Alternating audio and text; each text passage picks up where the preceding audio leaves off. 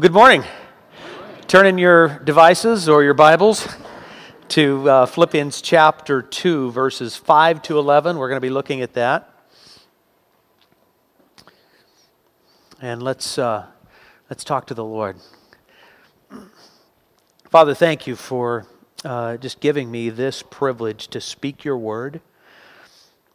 Holy Spirit, help me to effectively represent the very words, the things that you intended for us to glean, to garner from this passage. Lord, help me to uh, productively and effectively uh, and honestly represent your heart from these words, the heart that you intend for us to have. Thanks, Lord. Amen. So, beginning with verse 5. You must have the same attitude that Christ Jesus had. Though he was God, he did not think of equality with God as something to cling to. Instead, he gave up his divine privileges. He took the humble position of a slave and was born as a human being. And when he appeared in human form, he humbled himself in obedience to God and died a criminal's death on a cross. Therefore, now everybody look up. No peeking, no looking ahead at your notes, at the scriptures or your Bible, uh, because I, I really feel it's important that we pause here. You've heard it said whenever you see a therefore in the Bible, you always want to stop and see what it's there for right? And so when I read this passage, um, especially the, the words that are coming, something happens in me. I start hearing noises like drum rolls and uh, sustained strings and horns. Uh, something just begins to build in my spirit, and uh, you, you know, there's this need for some sort of eruption in praise at the end of this. So, because it solicits that, I feel like we should practice, okay? So, just stay seated, all right? No looking ahead again, all right? So, when we get to the end of this passage, I want you to stand up. And I want you to respond just however your heart uh, just is compelled to respond as a result of what you're going to hear. Okay? And uh, I, I want to see hats flying, small children if they're here, um, devices, okay? Just what, whatever you have to do for the appropriate response for what you're going to hear. I'm going to let you practice. Don't stand, though, okay? So let's just pretend that what you're about to hear is something like that because of what Jesus did, because he chose to give up his privileges. And because he chose to humble himself and die a death that was the death that a criminal would die, and he did this out of obedience to God, because of that, therefore, God elevated him. Okay, no, wait, wait, wait.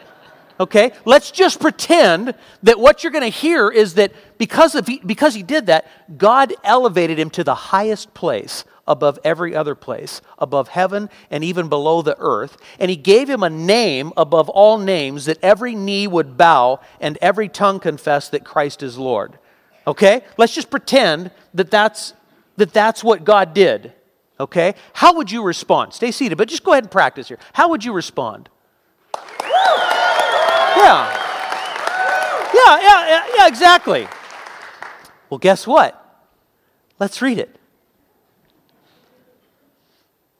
Therefore, God elevated him to the place of highest honor and gave him the name above all other names, that at the name of Jesus, that at the name of Jesus, every knee would bow in heaven and on earth and under the earth, and every tongue confess that Jesus is Lord to the glory of God the Father. Can you but? Be- Whoa!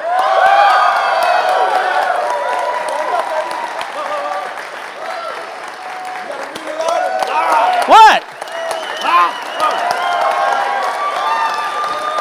There you go. There you go. I mean, that's just. Now, Romans 12, verse 1 says, That is your reasonable response. It is your reasonable worship to offer yourself as a living sacrifice, a sacrifice holy and acceptable to God. That's the title of this sermon uh, Sacrifice. We're going to look at three things that Jesus sacrificed. But before we do that, um, let me just create a little context. Philippians 2, verse 5, uh, again, we're just going to go back now and take this a piece at a time. It says, You must have the same attitude that Christ Jesus had.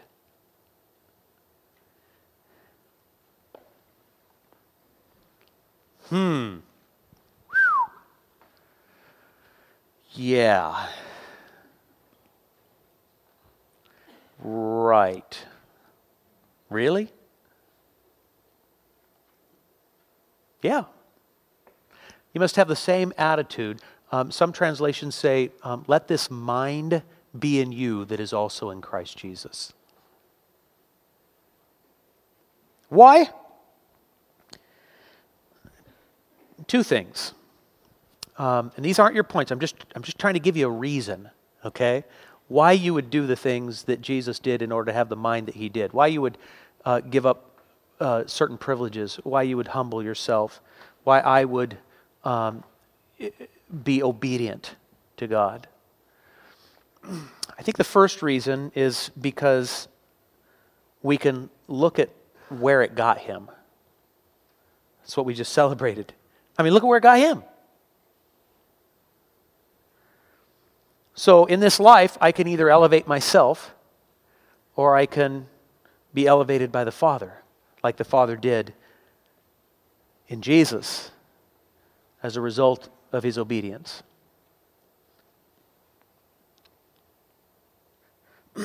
um, look where it got him. And I, I want to be there. I, I want to be where he is. Um, he's at the right hand of the Father, preparing a place for us that where he is, he said in John 14, where he is, that we would be there also. Um, he said, In my Father's house are many mansions. If it weren't so, I would have told you. In other words, no joke, not lying to you. This is real stuff. So I want to be there. Um, I figure if I want to be where he is, then I should probably follow him to get there and uh, go the way he went. It makes sense, right? There's a song that we used to sing, kind of a uh, years ago, a, a, simple worship chorus. It was kind of something like um, went something like this: "I want to be where you are." dwelling in your presence, feasting at your table, surrounded by your glory, in your presence. That's where I always want to be. Remember the song? And then it went on to say, But I don't want to humble myself, and I really don't want to be obedient, and I really don't want to give up my privileges, but I want to be where you are. dwelling in your presence, feasting at your table, surrounded by your glory? Well, which is it? So, first, I think a good reason is um, well, look where it got him. Uh, another reason is love. Um, I think love is a good motivator. However, um, I really don't want to come to you today and, and just say, you know, humble yourself. Because Jesus did. And, and do it because you love Him. Well, this may come as a shock to you. But, um, and you've, you've, maybe I've told you before, I was a Y child. Terrible. If you have a Y child, I'm so sorry. I, I just feel like I should repent of what I put my dad through, especially. Um, the first answer was never enough. It just, it just fueled it just primed my pump. It just led to another why. And so when I hear, Doug, humble yourself, um, and do it because you love Jesus. Uh, do it because it, you got, you know, it's, it's, look where it got him. That's still not enough for me. I mean, it sounds nice, um, you know, that, that we would do things like forgive one another because Jesus forgave us. And that we would humble ourselves because Jesus was humble. But that's not enough for me. Because if love is going to be a motivating factor, um, I'm not feeling the love yet. And I'm sorry if that comes as a shock to you, but I'm not feeling the love yet. Because I sort of expect Jesus to do these sorts of things. I mean, he's God, he was on a mission. I kind of expect him to do this. He can do this.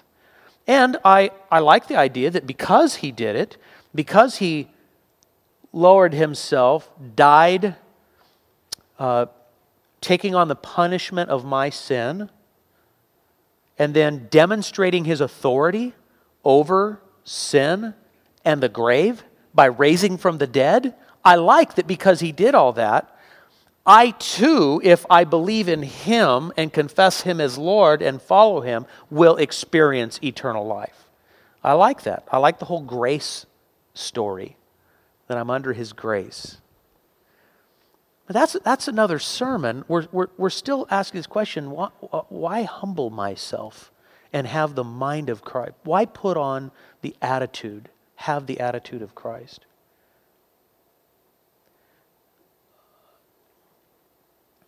Let's uh, approach it from maybe another angle. If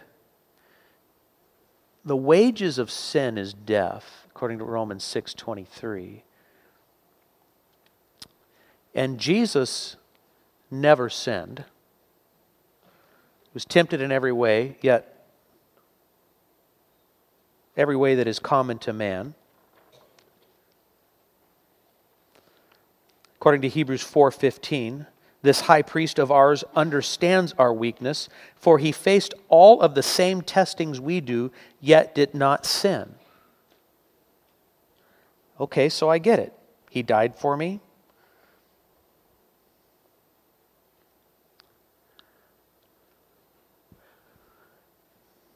But let's think about this. If he had no wages. You know what I'm saying? If the wages of sin is death, if, if the consequences or the punishment, the payment for my sin is death, it makes sense that I would die. And I get the whole gospel story that, that I will have life after death because he took on my sin, he rose from the dead. But if he had no wages, that means that Jesus is the only being that ever existed, ever will, past, present, or future, that will ever or ever had the right to never experience mortality.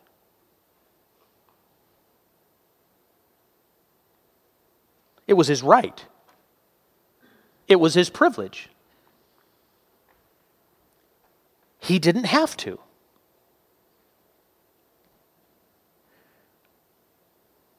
He chose to die to which he was not naturally liable.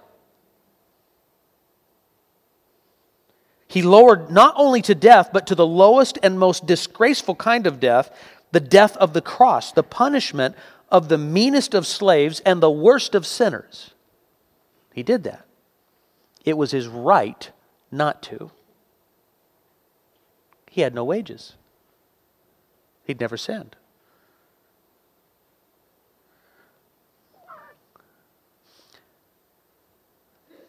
I was discussing this subject with um, Dr. Johnson, one of our elders, and he reminded me that uh, Oswald Chambers once said the only right we have as Christians is to give up our rights. Here's my point What right do I have to not give up my rights? Number one, give up our privileges. That's how we put on the mind of Christ. We give up our privileges. What right do I have to not give up my privileges? You see, now I'm feeling the love. Because when I consider not just that he died for me, but it was his right not to experience what he experienced, that he would he should have never it was his right to never pass under the kingdom of death. But he gave up that right. Let me parallel this principle with another one that Jesus used. See, we sometimes treat things like forgiveness, forgiving one another, like it's sort of optional. Um, and that's for, first of all, it's for people that it comes easy for. It's, it's, and it's for those occasions when somebody actually made it right. They, they, there was restitution, they apologized, they, and, and so then, of course, we're, we should forgive because Jesus said to forgive. But all the whole time, it's sort of in this context of optional. If we feel like it, if it's warranted, if it makes sense. Because after all, Jesus said, uh, "Forgive one another, even as I forgave you." Paul in Ephesians four thirty two said, "Be kind and compassionate, forgiving one another, just as God through Christ forgave you." So Jesus did. So you know that's what we're doing. But I already told you the fact that Jesus did it isn't enough for me. I expect him to do these things. I expect him to forgive me the way he forgave me, unconditionally and self sacrificially. He's, he, that's, that's who he is, that's what he's about. That's his mind. But why would I put on that mind? Why would I have that attitude?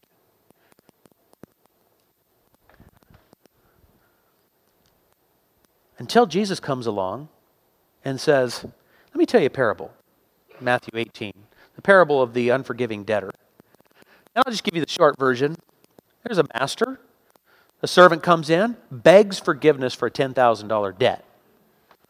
And the master forgives him the debt because there's no way he could pay it. That's another sermon, right? There's no way he could repay it. There's no way we can repay our debt because of our sin. And so he forgives him the debt. Says, You're free to go, free and clear. It, it, it's like, I'm going to pay the debt for you. You can go. Isn't that what Jesus did? So you see where this parable is going. And so the guy goes out, but he encounters somebody that owes him just a $1,000, and he grabs him by the neck and drags him off to jail and has him thrown into jail. Apparently, citizen's arrest was still cool then. Throws him into jail. And, well, some of the other servants saw this, and they went to the master and told him what had happened, and the master says, Well, bring him in. I want to talk to him. And so the guy comes in and he says, What, what, master says, What gives? I just forgave you 10,000, and you can't forgive a 1,000? Uh, yeah, it's not how it works. And he has him cast into like outer darkness, like, you know, life in prison. And then Jesus ends the parable and he says this whole point of the parable. This is how my heavenly Father will treat each of you unless you forgive your brother from your heart. Oh, you see how Jesus has this way of speaking things that um, it was his intent all along that it would be as good as law. Spirit, you know, spiritual law. Now, I'm not talking about legalism. I'm not setting up rules for you. I'm saying, could we just consider that the things that Jesus spoke, he meant what he said and he intended it, and he intended it so poignantly that, that he would kind of say something that pulls the rug out from under our options theory. So, so in a sense, it's, it's like spiritual law. Well, I'm getting ahead of myself, and I'll explain to you what I mean by that. So, I parallel this idea of forgiveness not being optional because Jesus said, Unless you forgive your brother from your heart, neither will my heavenly Father forgive you, with humble yourself.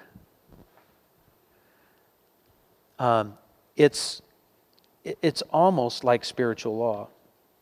We have no right to, to do otherwise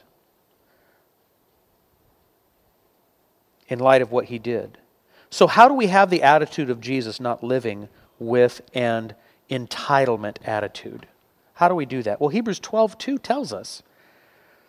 We do this, I like that. The Bible is so helpful. We do this by keeping our eyes on Jesus the champion who initiates and perfects our faith. Because of the joy awaiting him, he endured the cross, disregarding its shame. Now he is seated in the place of honor beside God's throne. There it is again, the cause and effect. Because of what he did, he seated. God, God did that. We do this by keeping our eyes on Jesus, fixating on him looking at Him, staying focused on Him. You know, He's very influential, He's very transformational. When you hang out with Him, when you focus on Him, when you set your mind on Him, He influences, He changes, He transforms. He's like hanging out with the good friend that your parents want you to hang out with. Right? Because remember when our parents didn't want us hanging out with that other person? Because why? They were influential. Well, Jesus is very influential. And so if we set our thoughts on Him, set our minds on Him, He is the author and perfecter of our faith. I love that term, author, completer. It's almost like He just, He gets out His pen and He just starts writing things about Him on our heart when we set our sights on Him. Just writing things we didn't already know and, and just revealing Himself to us when we focus on Him.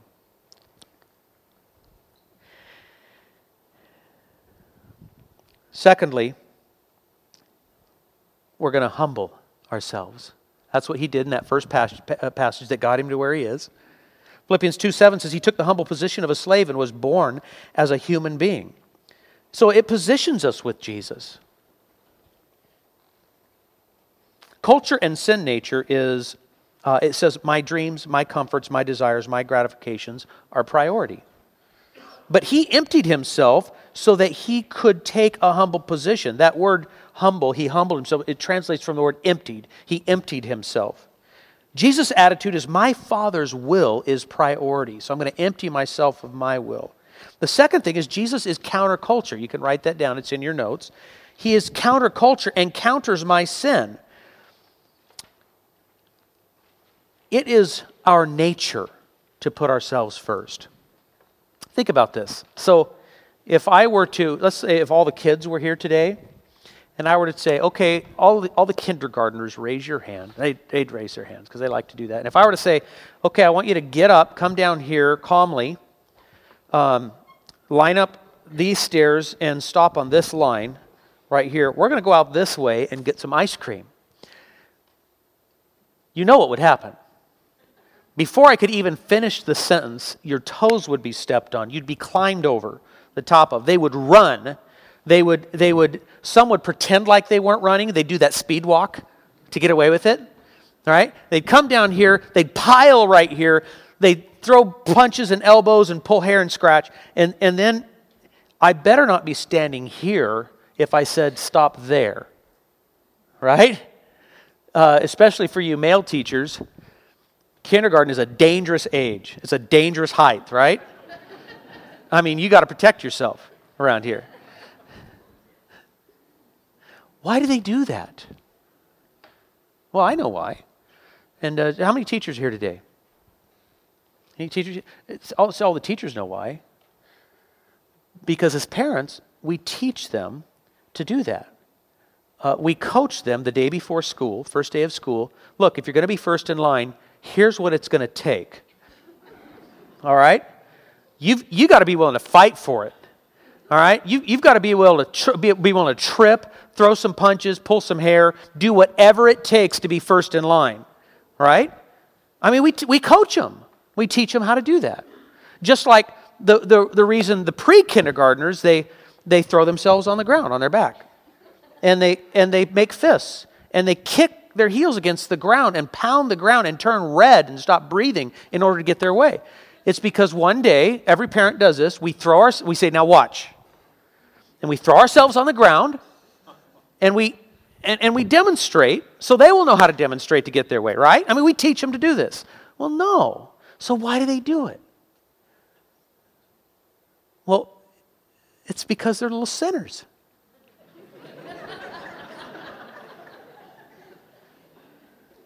they're just little sinners. And, and, and so we teach them. And we, we share Bible passages with them. We tell them what Jesus says. And, and we send them to school. And hopefully the, the teachers will help us. And, and we'll, we'll gang up on them and we'll teach them right behavior because it's counter the sin nature and it's counterculture. And so Jesus calls us, it's a calling. It's a godly calling. He calls us to humility, to put others first, because it counters our sin nature.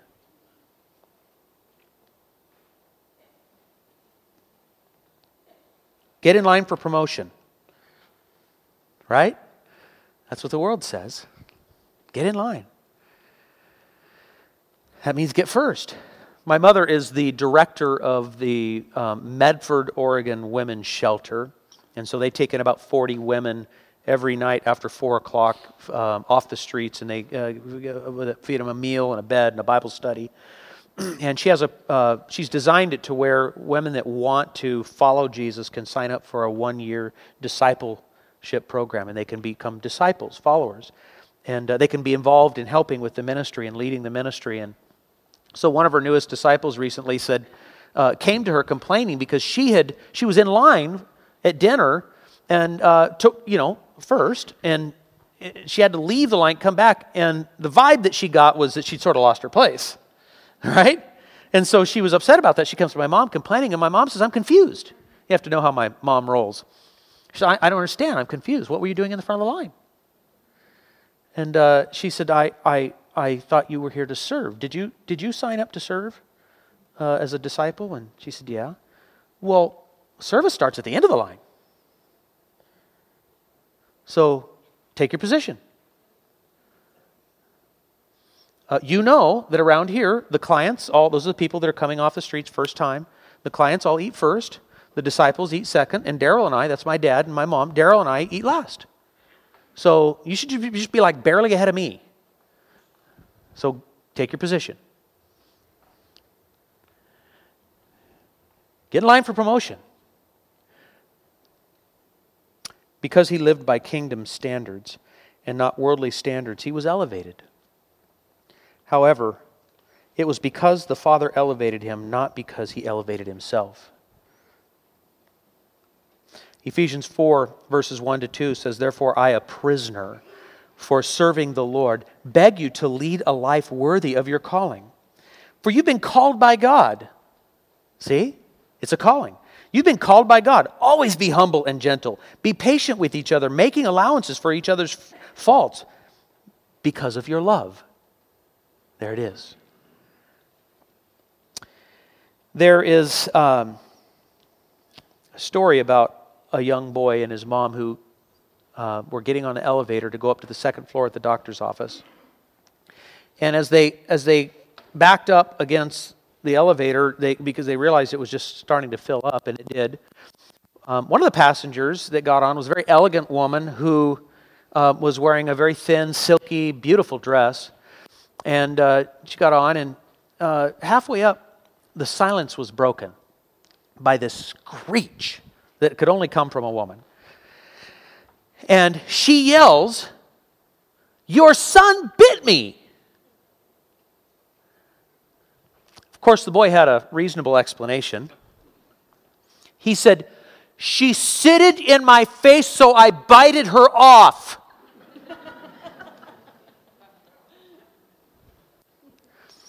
There are um, bitings happening all around us because people feel like their space has been invaded, they feel sat on, they feel pressured. Um, but the Christian who puts on the mind of Christ, who has the attitude of Jesus, humbles himself and thinks of others and puts others first, ahead of themselves.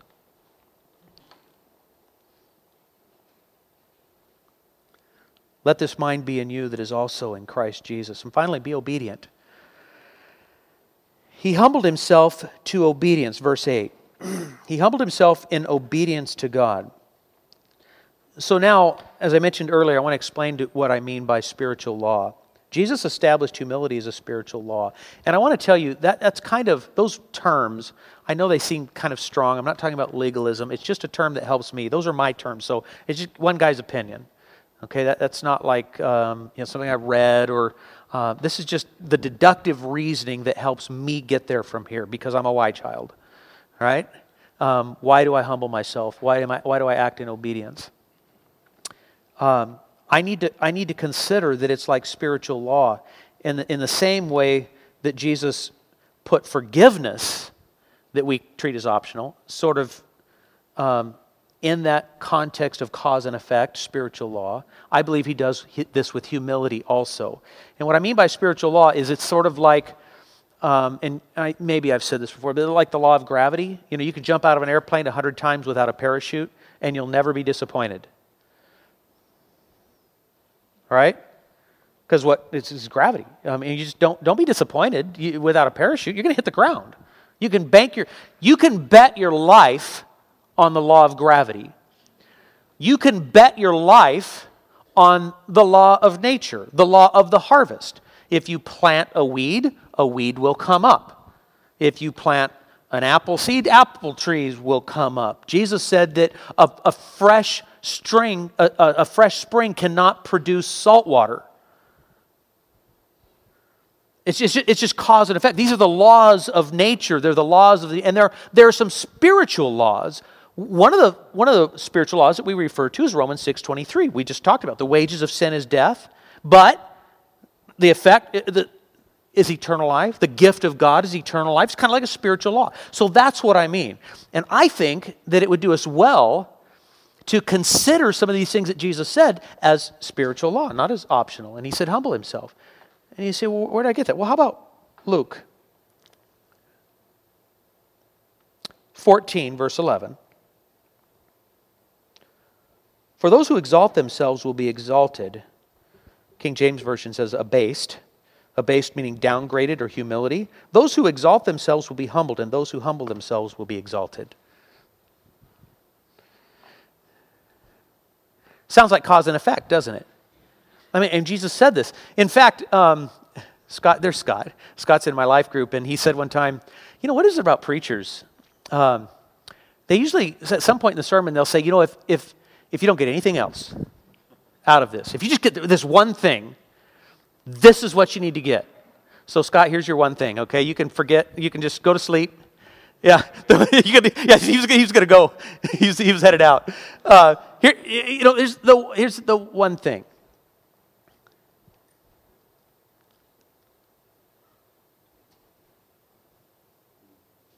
Well, what if I don't do either?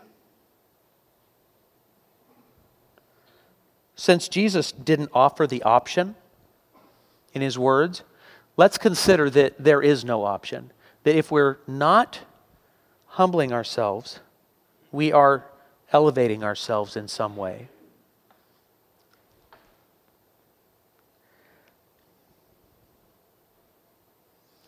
Obedience is love. What if Andrew, my son, said to me, Dad, I love you, but no? Son, respect your mother. Dad, I love you, but no. Is that love?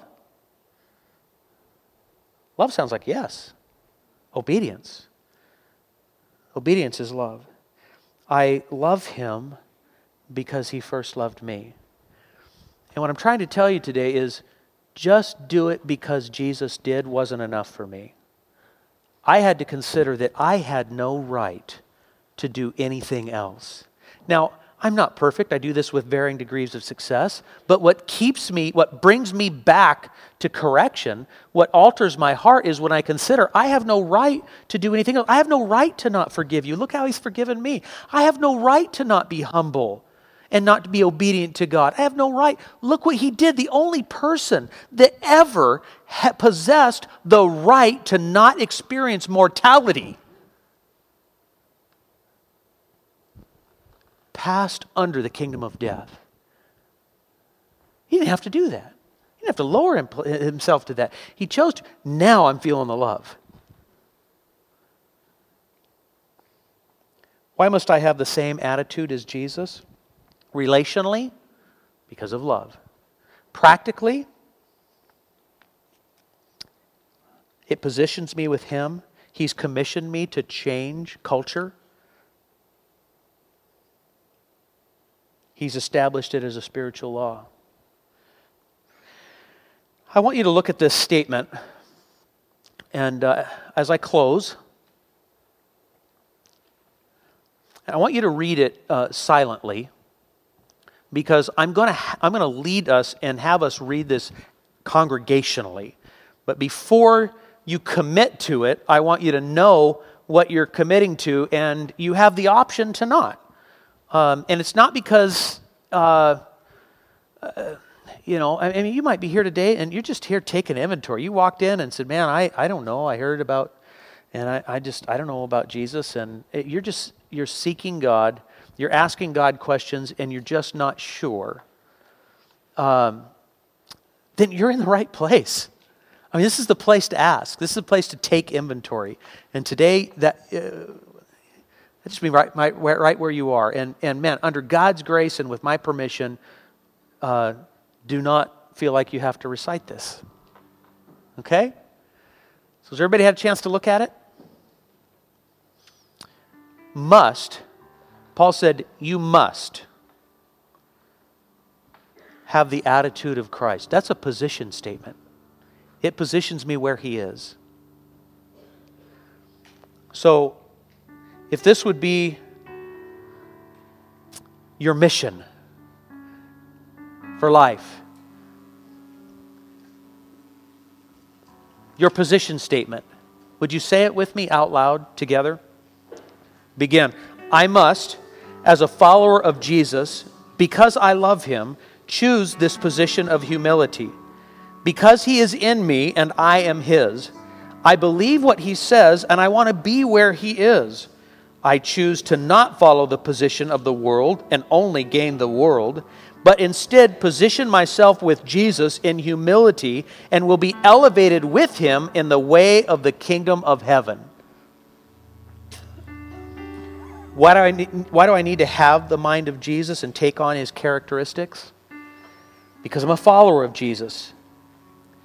And I expect the benefits of heaven. And then I am obligated to the mission of Jesus. Jesus labored to promote no separate interest. As man, he studied to promote the glory of God and the welfare and salvation of others. Let's see to it that we have the same attitude that was in Jesus. He was ever humble, loving, patient, laborious. His meat and drink was to do the will of the Father and to finish his work. I take on the character of Jesus. If I take on the character of Jesus, I will not have to perform these things out of obligation because I will be these things. Not try, I will be. How do we do this? We set our sights, we fix our sights on Jesus. Let this mind be in you. His ways are higher than our ways. His thoughts are higher than our thoughts. Isaiah 55 9.